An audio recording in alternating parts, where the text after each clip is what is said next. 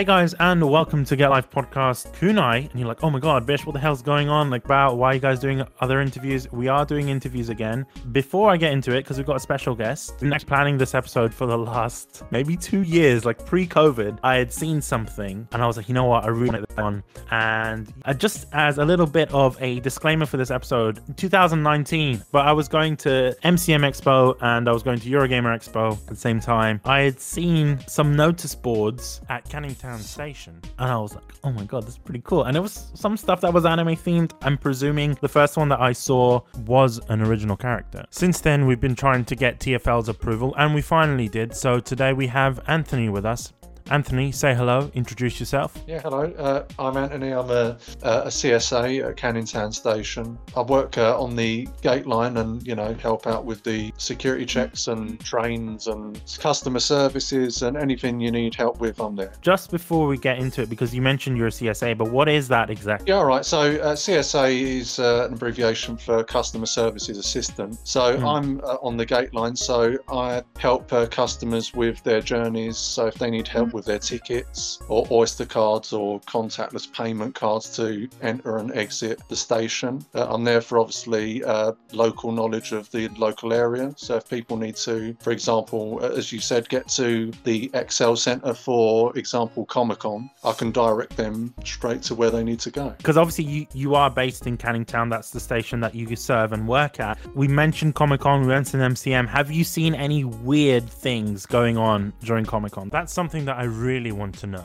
Uh, well, it, might, it might surprise you, but I've never been to a Comic Con. Oh, you've never? Okay. One of my colleagues at Stratford goes there quite often. I mean, honestly, I've never had a reason to go there, to be honest with you, because contrary to belief, I was never really uh, an anime fan in any sort of sense until about three years ago. So I've never Hmm. been there. I mean, in, in terms of anything weird, because I've never been there, I don't know the specific place there, but coming through the station, you'd often get people uh, in different, you know, cosplays and stuff like that. So we've seen uh, a few different uh, sites going through, but Oh. I wouldn't say they're odd or anything like that. But it's nice to see something different. But you mentioned that you weren't an anime fan and three years ago. What changed? What made you become an anime fan? I met my girlfriend. She's heavily into anime and she speaks uh, quite a bit of Japanese as well. So I didn't really know anything about anime. And I honestly, I can't remember the first animes that I ever saw. But I mean, at the moment, she's driving me nuts with Naruto. She's just watching episode after episode after episode. And she doesn't do what any uh, other person would do and put her headphones in. She has it blaring throughout the house. So, but she she often skips scenes because she says that a lot of it is, you know, in back in the past and sort that sort of Hmm. past memories and all that. And she just she hates that for some reason, so she just skips it. To be honest with you, I can understand the frustration a little bit because shows like Naruto and, and One Piece and things like that, they have a lot of filler episodes just to fill out the episode, pad it out a little bit. I can kind of understand where she's coming at. Yeah, it's quite funny actually. I mean, you know, it does make me laugh. But I mean, I did try to watch Naruto with a. I I think it was a couple of years ago, but I, I don't know what it was. I couldn't get on with the style. I, I, I don't know if that makes sense, but couldn't, I just couldn't get on with the style. Whereas My Hero Academia is more the stuff that I like, if that makes sense. So yeah, Although I will say this, over time as anime fans, I think we kind of learn to appreciate all these different styles of anime and, and we kind of get used to them as well. I don't see myself really having that sort of prejudice against art styles anymore. Like I learned to appreciate all, all the different art styles in anime and, and the fact that there are older shows out there and I shouldn't necessarily discredit them because their art style or animation style was a certain way. I'd also say doing kunai and actually reviewing anime for a living, you kind of realize that the art style tends to be the least of your problems. There's a lot of shows out there that are plagued with some very big issues around story and character development and things like that. So for me, the art style hasn't been much of an issue for me in, with a lot of anime. But to be honest with you, I'm really curious to know what was that one show that made you think, oh, you know what, I'm going to stick with this anime thing and I'm going to be dedicated to it. I mean, I would say Studio Ghibli films are the ones that have kept going because there's so many of them. So uh, I'm trying to think of the first one that I ever watched with my girlfriend. Uh, well, actually, it wasn't with my girlfriend. This was about 10 years ago when uh, I watched Spirited Away with my friends because they they were studio or they are Studio Ghibli fans, and I quite enjoyed it because back then I didn't like reading subtitles and all that sort of stuff. I mean, I do struggle a little bit now with the subtitles to a degree because I find that different films or animes have different speeds, like subtitle speeds, if that makes sense. So sometimes, uh, I, I, mean, I can't remember what which film it was. It's a Chinese film, and I can't remember what it was uh, what it was called. But it was a war film. I was really interested in it, but the subtitles was going so quickly, I had no idea what was going on. Uh, you know, so I couldn't read them quickly enough. And then I got my girlfriend. I said, "Well, go on, you try and read them." And she was trying to read them. Oh no, I'm lost already. So yeah, I mean, if they're slow enough, but I find a lot of uh, subtitles they they try to match the exact speed of the voice, and it it's too quick. But yeah, I'd say um, Spirited Away was the first ever one, but I'd say my favourite one was My Neighbour Totoro. Oh, okay. I would say. For some reason, I just liked uh, that film. Yeah, I think it was it was quite good. Although I've just finished watching Porco Rosso, which was a couple of weeks ago. Again, I've never seen it. Uh, for me, I also enjoyed the Studio Ghibli films. Uh, as you know, they are obviously uh, critically acclaimed. I've noticed that people that aren't traditional anime fans tend to enjoy the Studio Ghibli films because of the fact that it is critically acclaimed and coming from a uh, Academy a winning studio. But I think also there might be some consensus that it isn't necessarily considered as anime. I think people just treat it as animation from Japan as as opposed to anime in the traditional sense. It might be because a lot of the time these are dubbed or they are kind of published and released by huge studios and licenses like Disney, etc. So that might be why. But to be honest with you, I think that also happens with a lot of animation from the 90s. Uh, if we're talking about Sailor Moon, Dragon Ball, um, Naruto, mm, probably not Naruto, but those shows that a lot of people grew up with watching on Toonami watching on uh, Spacetoon. If you live in the Arab world, for example, a lot of people don't consider them as anime. A lot of people see them as, you know, childhood cartoons or in Arabic, a film cartoon, you know, like cartoons, basically. It's funny because I go up to a lot of people and I ask them, hey, do you watch anime? And they're like, oh, no, I don't watch anime. And they kind of give you this sort of disgusted look. But in response, I, I just ask them, well, have you seen Dragon Ball? And they're like, oh, man, that stuff was my childhood. I love Dragon Ball, I love Pokemon, I love this and that. When in reality, that is also anime. And I think a lot of people have this differentiation between anime and, you know, cartoons, when in reality, anime is just short for animation. And it's just, I mean, there is so many different definitions of anime, but the most popular one is just animation from Japan. And these shows like Sailor Moon and Dragon Ball are also anime. And I think a lot of people sort of dismiss it because maybe it's because anime and certain anime fans have garnered a certain reputation that might be considered negative, and so people want to stay away from that. I don't know. It is is interesting that you mentioned Studio Ghibli, and I just really want to know what is your favorite Studio Ghibli film? My Neighbor Totoro or Spirited Away come to mind straight away. Mm. But then I've seen, you know, things like Howl's Moving Castle. Uh, I really, I did actually really enjoy The Cat Returns. Okay. I, I, do I do really like that one. Again, recently I watched Porco Rosso. I mean, the one that I've wanted to watch, but my girlfriend keeps putting me off of it is Grave and the Fireflies.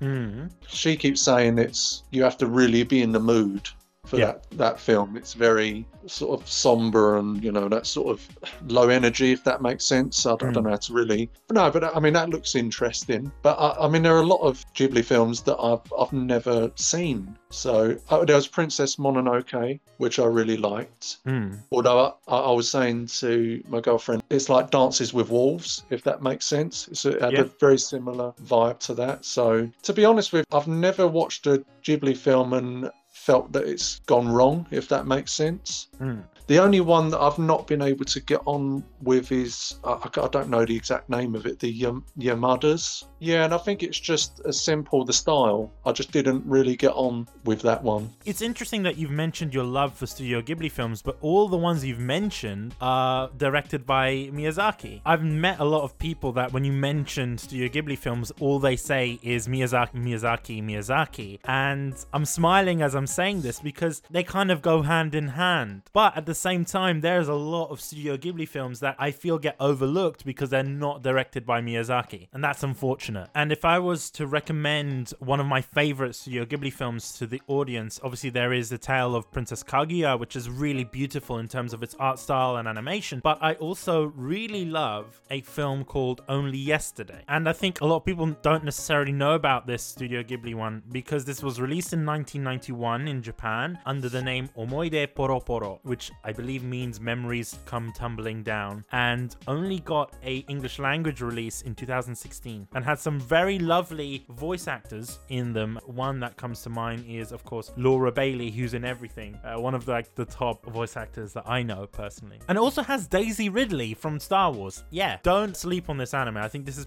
quite an amazing anime. It sort of tells the story of uh, Taeko Okajima, who's unmarried and she's living her whole life in Tokyo, and she wants to sort of go to the rural countryside, and she does that every year, and she kind of wants to live there, and it's it's quite interesting. It's it's about her story, about her as a woman, but also how she was living her childhood, and I think it's very powerful when you watch it. I don't want to spoil it here, but it's an incredibly powerful film, and I recommend everyone to go and watch it. It's on Netflix now, so open up Netflix, go and watch it. It's a beautiful film. What might have put people off from watching it is the fact that this isn't your traditional style of Ghibli film or your Miyazaki film, in the sense that there is no action really, uh, there is no fighting. It's set in a more modern sense, right? It's set between, I think, the 60s and modern day, so there is no fantasy element within this film. It's more of a realistic film in the sense that it focuses on the human struggle, and I really like that and I really relate to that a lot. So, once again, don't ignore this film because it's fantastic. For me, it changed my life for sure. It does remind me. I mean, I'm sure I may have seen it actually. I think Miyazaki, I think he has a way of telling stories because I think he does quite family orientated films and stories, doesn't he? That's what I sort of take from it. Yeah, I'm not going to lie. I really do enjoy a lot of Miyazaki's work, and I would say even before I watched anime, and even before I was a big anime fan, I'd really love Miyazaki films. I remember watching My Neighbor Totoro and watching Spirited Away, and I'd watch them on Film 4 or on BBC One actually. I'm trying to remember during like half term and Easter and stuff like that. And it was actually my sister that was like, you know, you would really enjoy these. This was even before I even liked anime, and back then I used to really hate anime, and I just never used to like it, and I was quite disrespectful towards anime fans and the community at large. Going on from that point, I just wanted to know is there any other shows and any other anime that you love? Because you mentioned My Hero Academia, you gave us a little bit of a taste, so I just really want to know more about your interest in anime. I watched things with my girlfriend, so I can't really remember all of the names. Yeah. Uh, My Hero Academia has been the main one recently, although because they've they've just brought out a new series, haven't they, or a new season? Uh, but we've not watching it because we want you know more episodes to come out and then we can binge watch it a bit if that makes sense so um yeah i mean i do, I do like that one although to be honest with you the first season i really struggled with Really? Okay, why is that? oh I- what was the main character's name again I- so i forget all the names as usual Deku is the main Deku, character.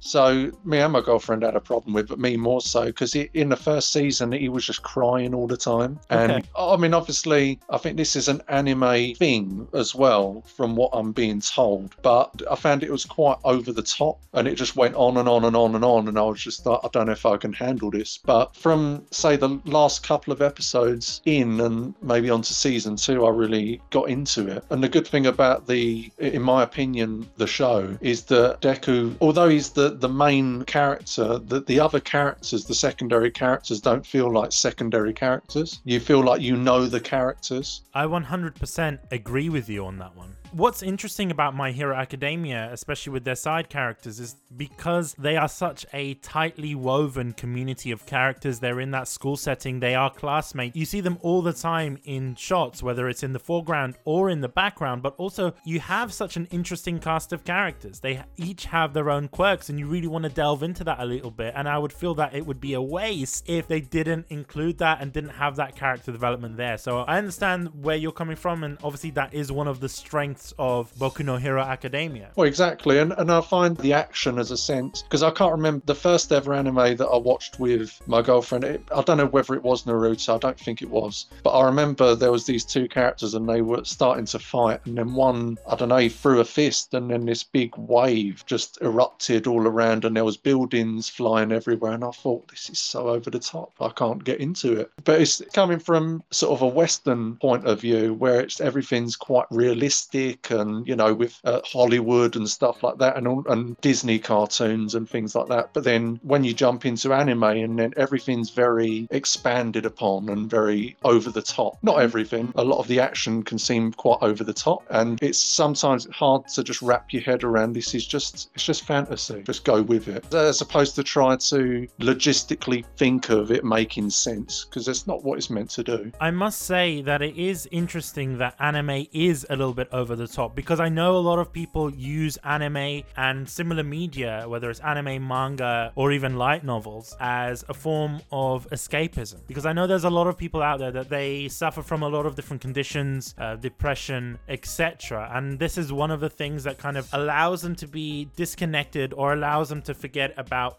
their problems. I, for one, also use anime as a form of escapism because there are some days, you know, where I do feel a little bit depressed. I'm not going to lie to you. And, you know, I don't want to do anything else, but I, I watch a certain anime and it changes my mood or it makes me feel a certain way and it lifts me up a little bit. And that's always a great thing. Yeah, I know what you mean because, um, like, for example, I mean, I, I have uh, OCD, so I've suffered with that for, well, most of my life. So, in terms of exactly what you're saying, I would use from a young age movies so to escape in that way from, you know, rumination and overthinking things and stuff like that. So I, I do know definitely on a, a, mental health perspective that these shows can really help because it, you know, it helps people get in tune with the characters on the screen. So, and just forget about, you know, all the stuff that's going on in real life. More so on this topic, we actually did a review for My Hero Academia on this very podcast. And one thing that me and my co hosts found was that we really felt related to the cast of characters. We found them relatable. Particularly Deku, the guy who you mentioned was crying all the time. Thing is, why I relate to Deku a lot is because I have a lot of the same struggles that he faces. A lot of the time, I feel that I can relate to these characters on a more personal level. Like I mentioned with Deku, he is a person that has no quirks, he has no powers, he's living in a world in which they are against him, effectively, right? Being bullied for something that he can't change in himself, right? Honestly, I relate to that a lot because I've went through that in my childhood and obviously um, been bullied for race, um, religion, a, a lot of different things. So I relate to Deku a lot. And it's a testament to the show because I find that a lot of TV shows, especially in the UK, I don't really relate to the characters, especially on soap operas and, and stuff like that. Like if I was watching EastEnders, I'm not going to relate to what's going on in the pub or what's going on in the chip shop. But you know what I mean? So yeah, I don't know why I brought up EastEnders, but I thought that was quite funny, to be honest with you. I used to love EastEnders back in the day, but I never really related to the cast of characters. Well, yeah, I mean, the problem with shows like EastEnders, because obviously it's a drama, so yeah. you have to have conflict, but in these shows, like versus reality, you don't have conflict every mm. second of your day. Hmm. every relationship isn't a comp but obviously these are written to be like that. And and as you were saying with the deku character it's it's interesting and more relatable because you know there's superpowers and all this or powers and all that sort of stuff. But he wasn't really chosen by all might because he had anything special in terms of powers. Uh, he it was his own character that pushed him forward and made all might from what i remember of the first season uh, it made his character shone and all might saw that. It's it's a bit like Captain Rogers, Captain America. Yeah. It, yeah. It's the same thing. He wasn't picked for any other reason than he put his life on the line selflessly. Mm. He was a selfless character, and that because ultimately, in in any walk of life, whether it's reality or in shows or anything like that or anim- animation, the power isn't the issue. What it is, it's the character behind the power. So if, if you've got a dodgy character uh, and you're sort of immoral in some way or your views and all that sort of stuff, then you're going to use that power to progress that that idea. Whereas if you have a good character, then you're going to use your power and to increase that view, which hopefully would do good in the world, if that makes sense. It just got really deep. Yeah, to be honest, I didn't expect it to go this deep already. 20 minutes into the recording, we started thinking about life now.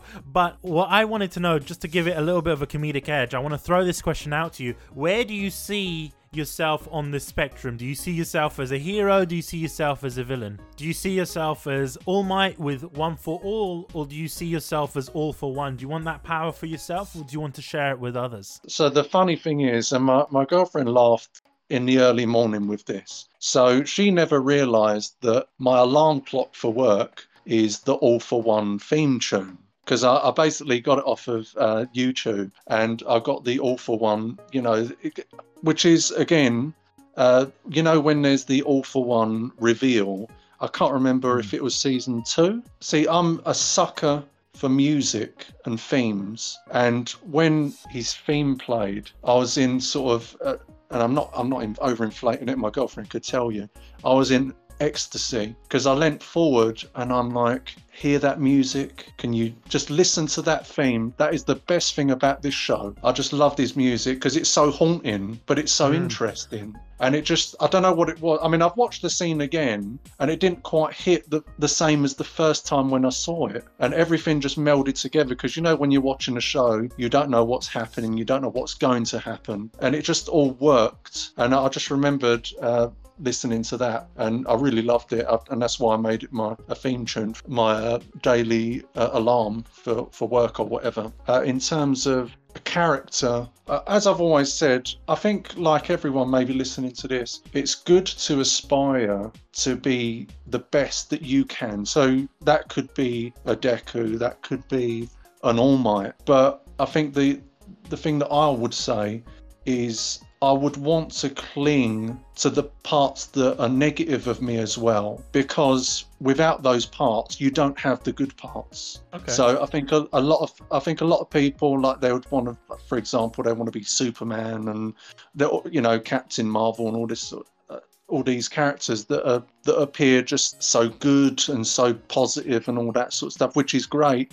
But for me, it's never really realistic. And as I said, I, I ground myself in a way of I like to maybe be the sort of grey area if that makes sense. Honestly, I did not expect that answer. I thought you were going to say that, oh, uh, you know, I wanted to be like All Might and come in and swoop the day. But that is quite interesting, to be honest with you. I mean, you do see them go through their different bits, and, and then all of a sudden they get to their, their point where they're most famous for. I'll be honest for myself, the real interesting bits is where where their character is challenged you know, when hmm. they go through the conflicts because you can't have say the light and dark for example because this is uh, you know throughout time it's always light against dark in different you know stories and things like that but you can't have the brightest light without the darkest dark mm. and that's mm. often why you find the characters that are the that heralded the the best and the brightest they've often got the darkest pasts because you can't get to that point without experiencing the dark parts. So, for example, in real life, you can't experience a lot of the positive stuff without experiencing the negative stuff. And with myself as well, you try, you know, keep that all at bay. You try not to experience in anything overly challenging or that take you out of your comfort zone or that's too uncom- yeah, uncomfortable. But you need that to grow because without that, you'll never get to that point, if that makes sense. So it's that's my answer. I'd, I wouldn't want to. I would aspire to get to that point, but I wouldn't want to do it to the detriment of letting go of all the stuff that's made me get to this point. Okay, that being said, we're just going to go on a little bit of an ad break. If you are subscribed to us on Apple Podcasts, you won't be hearing an ad break, so just bear that in mind. So, thank you for subscribing or thank you for listening to the ads. When we get back, we're going to be talking about the notice boards in Canning Town Station.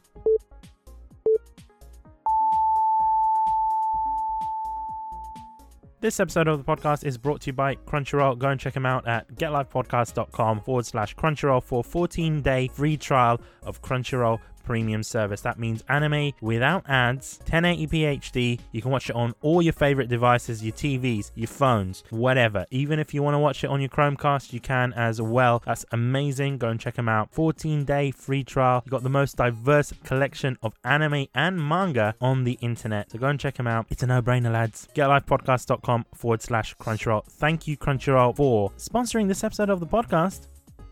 This episode of the podcast is also brought to you by the lovely people at Japan Crate. Japan Crate offers a unique experience of Japan through monthly crates filled with candy, and who doesn't love candy, right? Japan Crate brings you a delicious selection of snacks every month. You can check it out on our YouTube channel. Learn more at getlifepodcast.com forward slash Japan Crate. Remember, use the code GALP for $3 off on new subscriptions. So, getlifepodcast.com forward slash Japan Crate. Use the code GALP for $3 off. And if you want to check out what snacks that you get in the crates, go and check out our YouTube channels.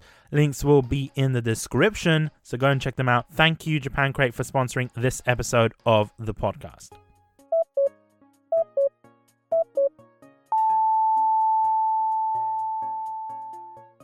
Okay, and we are back. Hope you guys enjoyed the ad breaks. If you didn't listen to the ad breaks, well, thank you for subscribing on Apple Podcasts. I really do appreciate it. But we are back with Anthony from TFL. We're going to be talking about the notice boards in Canning Town Station. So I just wanted to know where did the idea behind the artwork on the rate boards come from? Because I noticed that across the TFL network, there's a lot of very interesting things written on the notice boards, whether that is poetry or, you know, little motivational quotes and things like that. I know, for example, my local station tends to have motivational quotes from some very inspiring people, you know, Martin Luther King, Mahatma Gandhi, etc. What made you think, well, I'm just going to draw some anime characters on these notice boards? I mean, I don't know what your local station is, but I mean, as you said, well, I mean, over the network, you'll get some colleagues that will do their own thing. So often it will be the inspirational quotes, which oddly enough, I started off about two and a half years ago with quotes. But to be honest with you, I I mean, I do love inspirational quotes, but to me, it just wasn't my thing. So I wanted to interact with the people going through the station. So I would do things uh, like uh, jokes. So, you know, quotes and jokes and all that sort of stuff. And often I found the ones that really hit home were the relationship jokes because it's what ultimately everyone can relate to, whether that be if you're single or, you know, you're in a,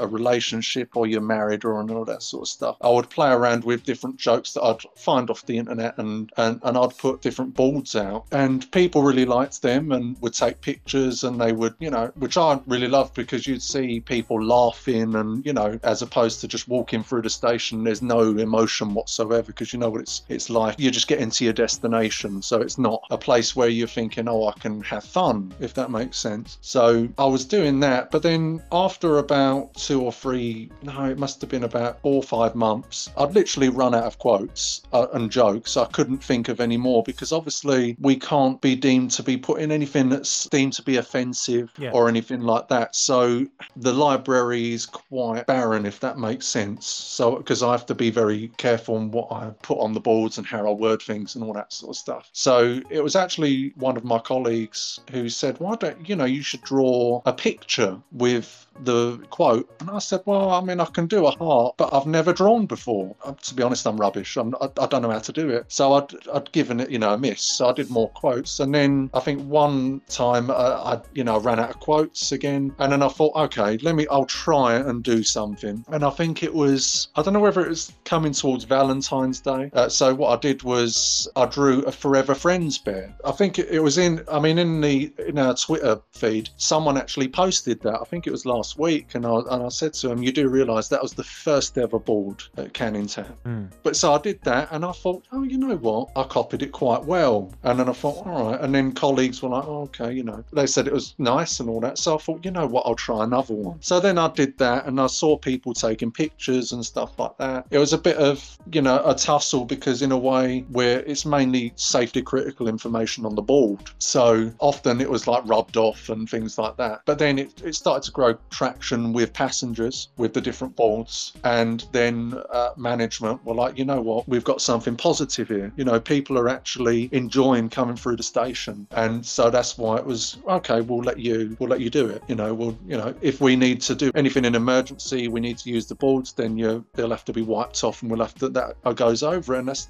and I said that's no problem. So from there, I, I started to realise, oh mate, I, I, can copy quite well. So I'll do Disney stuff, I'll do uh, Studio Ghibli stuff, and I drew my girlfriend as well on one of the boards, and you know a lot of people liked that. So it grew. I mean, I mean ultimately as well because as I mentioned earlier, because I suffer with OCD as well. Sometimes when the footfall in the station is a bit low and I start to overthink a bit and ruminate, I would use the boards uh, and doing the drawings and the quotes and things like that to help s- stable my mind mm. or stabilize my mind. So it will just it helps me get through the day. To be honest with you, you know, mentally, uh, yeah, that's how it started to grow. Am I correct in saying that the reason you put the anime characters on the board was possibly a direct influence from your girlfriend because she got you into anime and that was something that you were into at the time? Yeah, I mean, I would say definitely the Studio Ghibli ones. I mean, oddly enough, I can't remember the the one I first ever did. I think mm. it could have been The Spirited Away or something like that. But I mean, because I'd done lots of sort of Mario and Tom and Jerry. I mean, the Tom and Jerry one is one of my favourites I did because that was really difficult, to be fair. I did uh, The Last Airbender. Lots of people keep asking me to do Dragon Ball Z, but it's, it's the same thing. The, the, the reason I can't do a lot of what people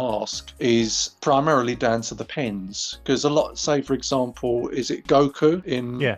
uh, Dragon Ball Z? Mm-hmm. A lot. I think his outfit is just mainly orange, and the, the problem is is when you draw, you know, color in the board and stuff like that, it takes a lot of ink. So I'd oh, okay. frequently be going through lots of pens and stuff like that. So I, I choose characters mainly on, you know, the color as hmm. well, and obviously difficulty because some, you know, I've I, you know I've still got to just practice with and things like that. So that's why I'll do like say Halloween. I say the annoying thing, but with the anime characters, I don't know if, if this makes sense to you and the people listening, but a lot of the, the drawings can be quite suggestive that you you're okay. trying to copy. Yeah. So so I would have to, for example, say artistically, but like cover things up or do mm. different pieces of clothing to sort of cover certain parts. Because again, you don't want to put things on the board that can be suggestive in, in any way yeah. and stuff like that. So, I mean, it's good in a way because it helps me have to do things in my imagination and practice that way. And, and all the boards, yeah, have, have come out really well. So, yeah, especially with the Halloween ones and, and stuff like that. Yeah. First noticed the boards when I was coming back from MCM Expo 2019,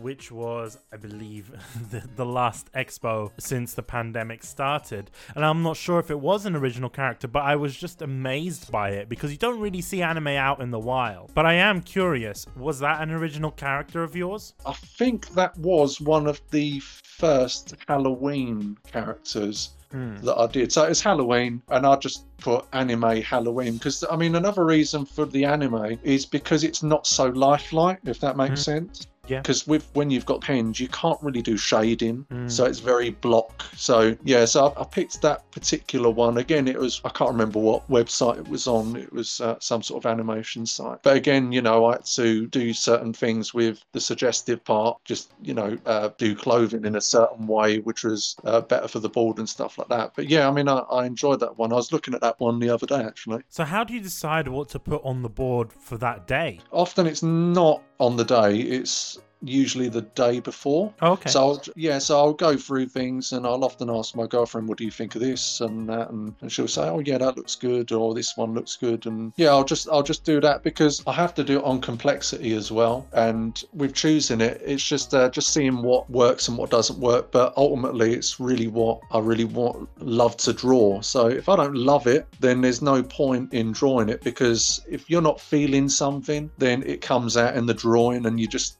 if things start going a bit wrong, you just can't be bothered to carry on with it. So that's what I, I find. You've, I've really got to like the image. Oh, one thing that I wanted to know is that how do you draw them? What equipment do you use? I'm imagining because you need to wipe them off in case there's an emergency or anything like that. I'm presuming you're using dry erase markers, right? Uh, so what I use is just normal, yeah, dry erase uh, pens, and I mean I get them off of for Amazon, uh, and uh, yeah, just uh, yeah, just draw on the board. And uh, I mean, now I'm using uh, Posca paint pens. They are tougher, so you need water or say a bit of uh, alcohol, so you know like hand sanitizer or something like that, and they come off pretty easily. But that's mainly, I mean, two reasons. I mean, the first one is because in terms of colouring in, with Posca pens you can get much larger nibs. So in terms of colouring in, it, it takes a fraction of the time as opposed to uh, really slim uh, pens, which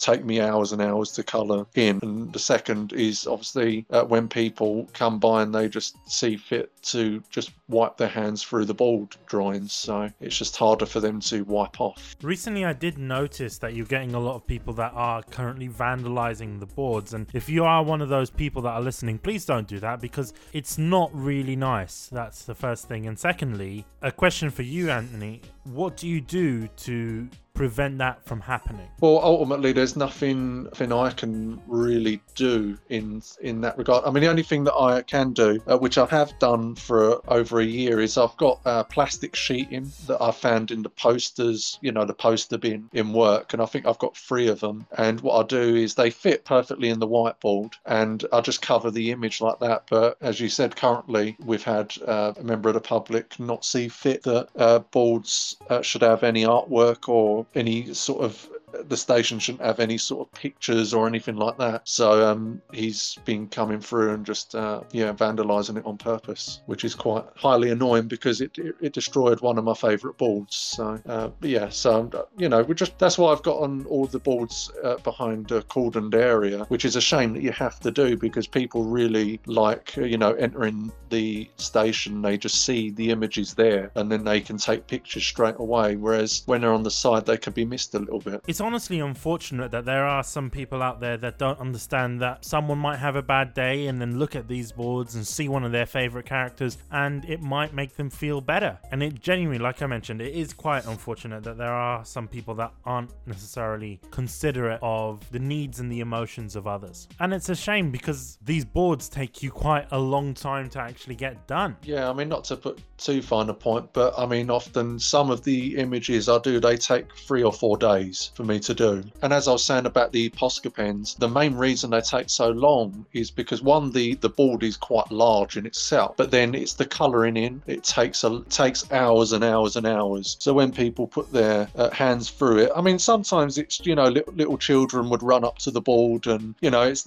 you know it's not their fault as such. You know they just see a nice image and they just want to poke it and whatever. Uh, most of the time, their parents will just be like, "Oh, stop," and and all that sort of stuff. They'll apologise and they'll go on. As I said, sometimes people just maliciously just put their hands all the way through it. And sometimes, well, most of the time I can repair it. It takes a few hours to repair it. And but sometimes, as the last three days, uh, it's you know they've just ruined it beyond you know, there's no point repairing it you're just drawing it again. So i'd rather just wipe it and then try and do a new image. Okay we're going to go on a little bit of an ad break our final ad break in fact. And then when we come back we're going to talk more about the boards because that's why we're here. It is very interesting. We're going to delve into it a little bit more. So we'll see you on the other side of the ad break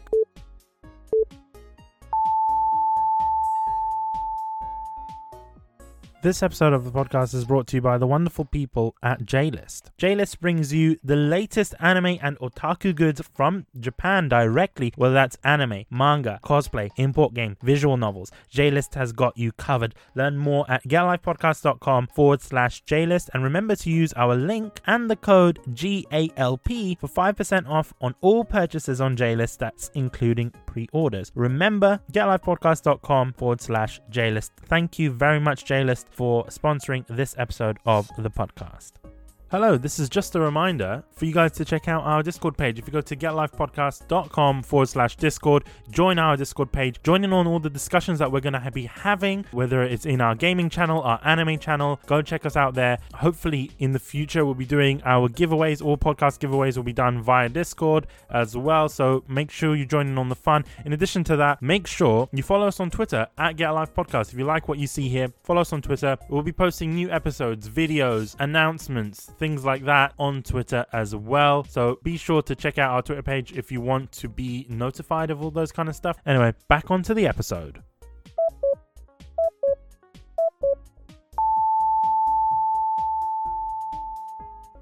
Okay, we are back for the final segment. Hope you guys enjoyed the ads. And if you didn't listen to ads, thank you very much for subscribing on Apple Podcasts. So, one thing that I really wanted to know considering all the vandalism and things like that, are you going to be taking a break with the boards or are you going to continue them? What are your future plans for these notice boards? Uh, well, during um, COVID and lockdown, uh, th- I mean, the, the reason why I didn't do a lot of pictures during especially the beginning of COVID and lockdown is because obviously the footfall was uh, quite low, so there wasn't really anyone coming through the stations uh, or the station. So I just thought there was no point. But uh, as it was coming up, I thought, okay, I'll I'll do one, and people reacted positively, and then I did a, a couple more, and then again now I, daily I have people coming up to me asking to do to do more. So that's why you, people going through the station or on the Twitter uh, channel, you can see that there's I think there's four board, no, I think there's four or five boards now with images on them, and there's a couple of because they're two sided obviously, so couple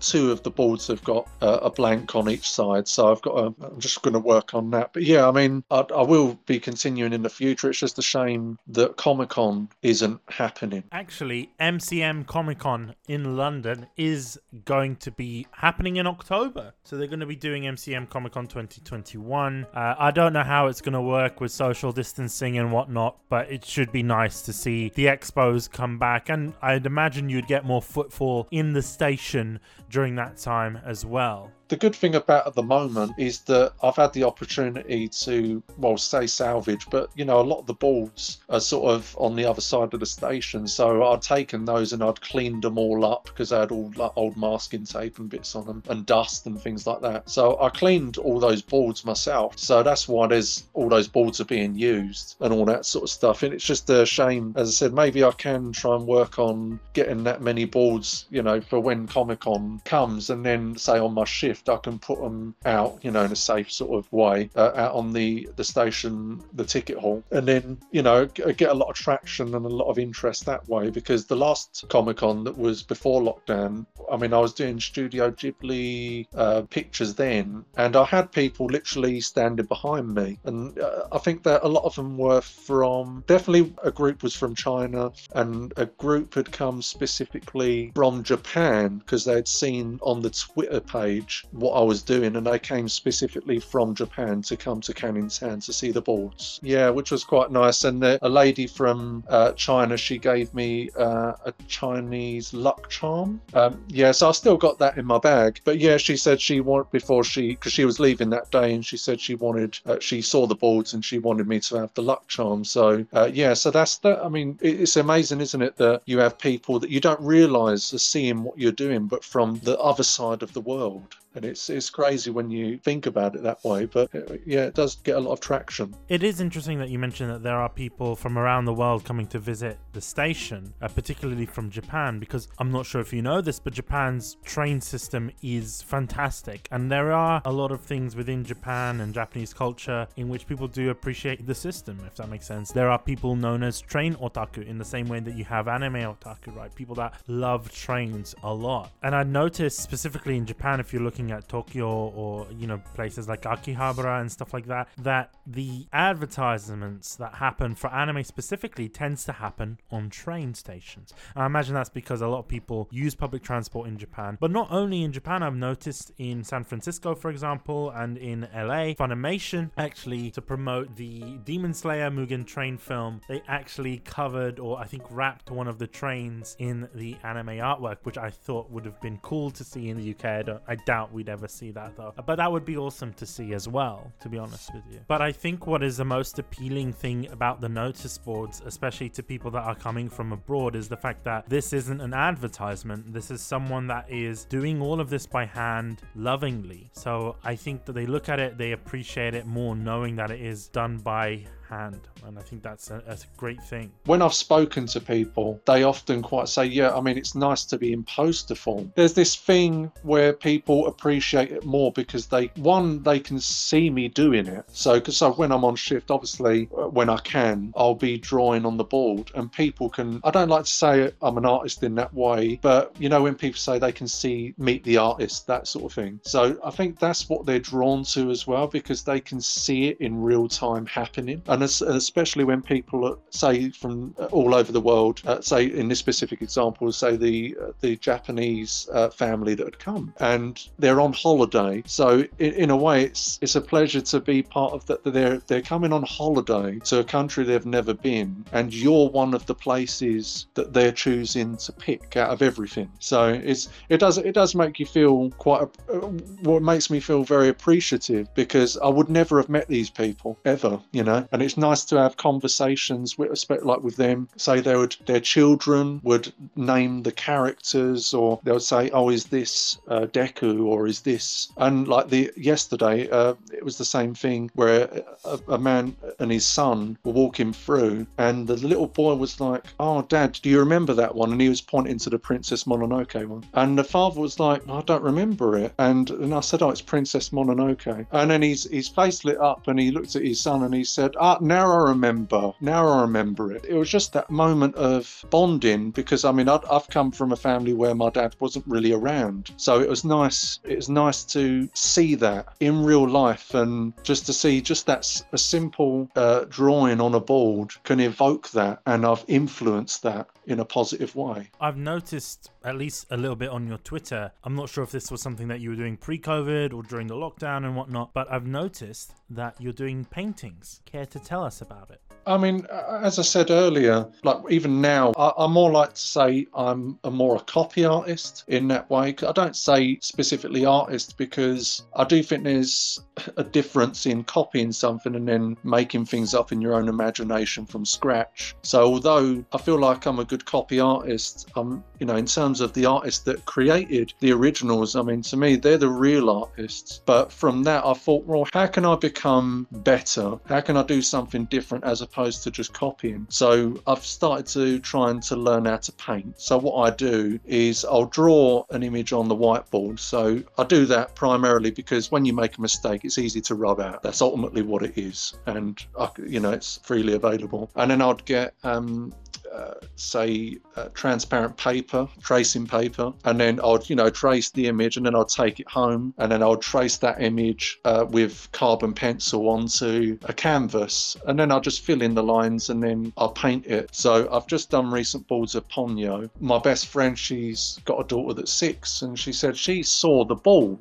uh, on my Twitter feed or Facebook, and she said she really wants me to paint her this image she wants it on her bedroom wall. So I thought, all right, well, I can I can do I can do the image, but I can do it with a nice cloud background because that's ultimately what the original image is. The the cloud came out as a bit of like a sea, like uh, people were saying, is that a sea or is it a wave? I'm like, it was supposed to be a cloud. So obviously work needed, but the the image itself has come out really well, and that's what I shared on the Twitter page, and people really liked it. So yeah, but that's what I, I do. I mean, I've got like the My Hero Academia ones that I drew uh, with All Might and Deku and other characters, they're on my wall. So I've, they're on A1 canvases. Yeah, I mean, I, I, just enjoy learning to to draw. I mean, I, I, as I said, I never knew how to do it, and yeah, and all of a sudden I feel, you know, I, I can do something. So now I'm learning how to paint and for the first time and use my imagination as opposed to just copying. I'm looking through your Twitter page now, and one of the paintings that stood out to me was the one with the Mountains, uh, the one that's in black and. I take that that's an original, right? Yeah, it's, it's definitely an original. So, for example, many people may think, well, like as many passengers of said to me, you know what, Anthony, why don't you sell these images? Why don't you paint them and sell them? And it's, it's just simple. It's copyright. I can't do it, you know? So, because as I said, you have to explain, yeah, I do paint it or I may draw it, but it's not my image to sell. So it's, it's annoying in that way. But yeah, because I could sell loads of them if I really tried. But to be honest, it's copyright. I don't really want to get involved in all that sort of stuff. So my idea is to learn to get better. So copying is the best form of flattery. So we start off with that that point. But then you learn to use your imagination more, you know, learn the techniques and stuff like that, and then try to make your own characters. So that's thinking of trying to do now. And in a way, it could be the sort of either Canning Town mascots or something like that. Or I could even approach TFL and oh, we, you know, what about doing these little mascots or something like that for special occasions? But wherever that would go through or not, but you have to come up with a, a good design. So that's why on a lot of these Studio Ghibli, uh, what I say,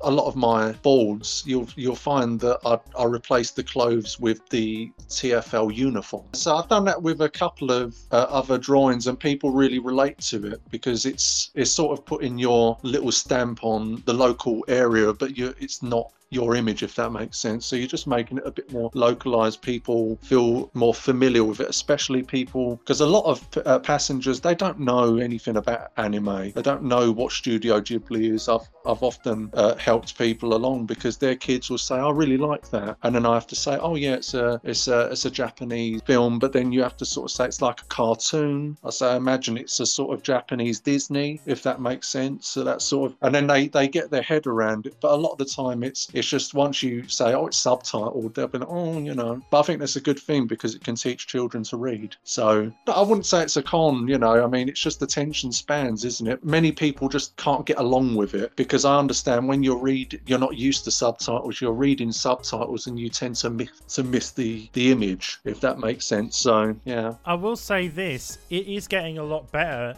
especially now you get a lot more anime distributors, especially in the UK, uh, whether that's Funimation or Anime Limited or MVM. There is a lot more distributors and publishers in the UK. That means we are getting more anime in the UK. We're also getting a lot more anime that is dubbed as well as subbed in multiple languages. So anime has become more accessible to the general public more than ever. I know it's a big talking point online to say sub versus dub. What do you prefer? And to be honest with you, it's up to you. As you mentioned, and there are some people that just can't stand subtitles or they have short attention spans or, or something that prevents them from actually focusing on subtitles or whatnot. So it's always nice to see the dubs out there, and there are some really fantastic dubs out there. For example, the My Hero Academia dub is quite popular. Uh, as you can imagine, it's, it's done by some very wonderful people at Funimation. Not all dubs are bad, especially now in the modern day. So it's there for people to enjoy. So people that are listening, don't hate on those people that enjoy anime dubs. I know you might not like it, but it's there to make anime more accessible, and I do appreciate that. Uh, I mean, when we've tried to do the English dub, I, I just can't get on with it. I don't know why. I mean, I guess the, the people listening in, you know, they obviously they love anime and things like that, but there may be some people that are sort of getting into it. So if it's from me saying to them that I hated subtitled work in, in, in all forms, but then if you give it a try and you, you know, it's, it's practice, isn't it? You're practicing reading at a certain pace and things like that, and then eventually you start realizing, oh, I'm looking at the image whilst I'm reading. I don't know how I'm doing it, but it's happening. So yeah, I mean that's that's what I got from it. You know, you know, it took a little bit of time, but then I mean, I like just getting into the cultures of the different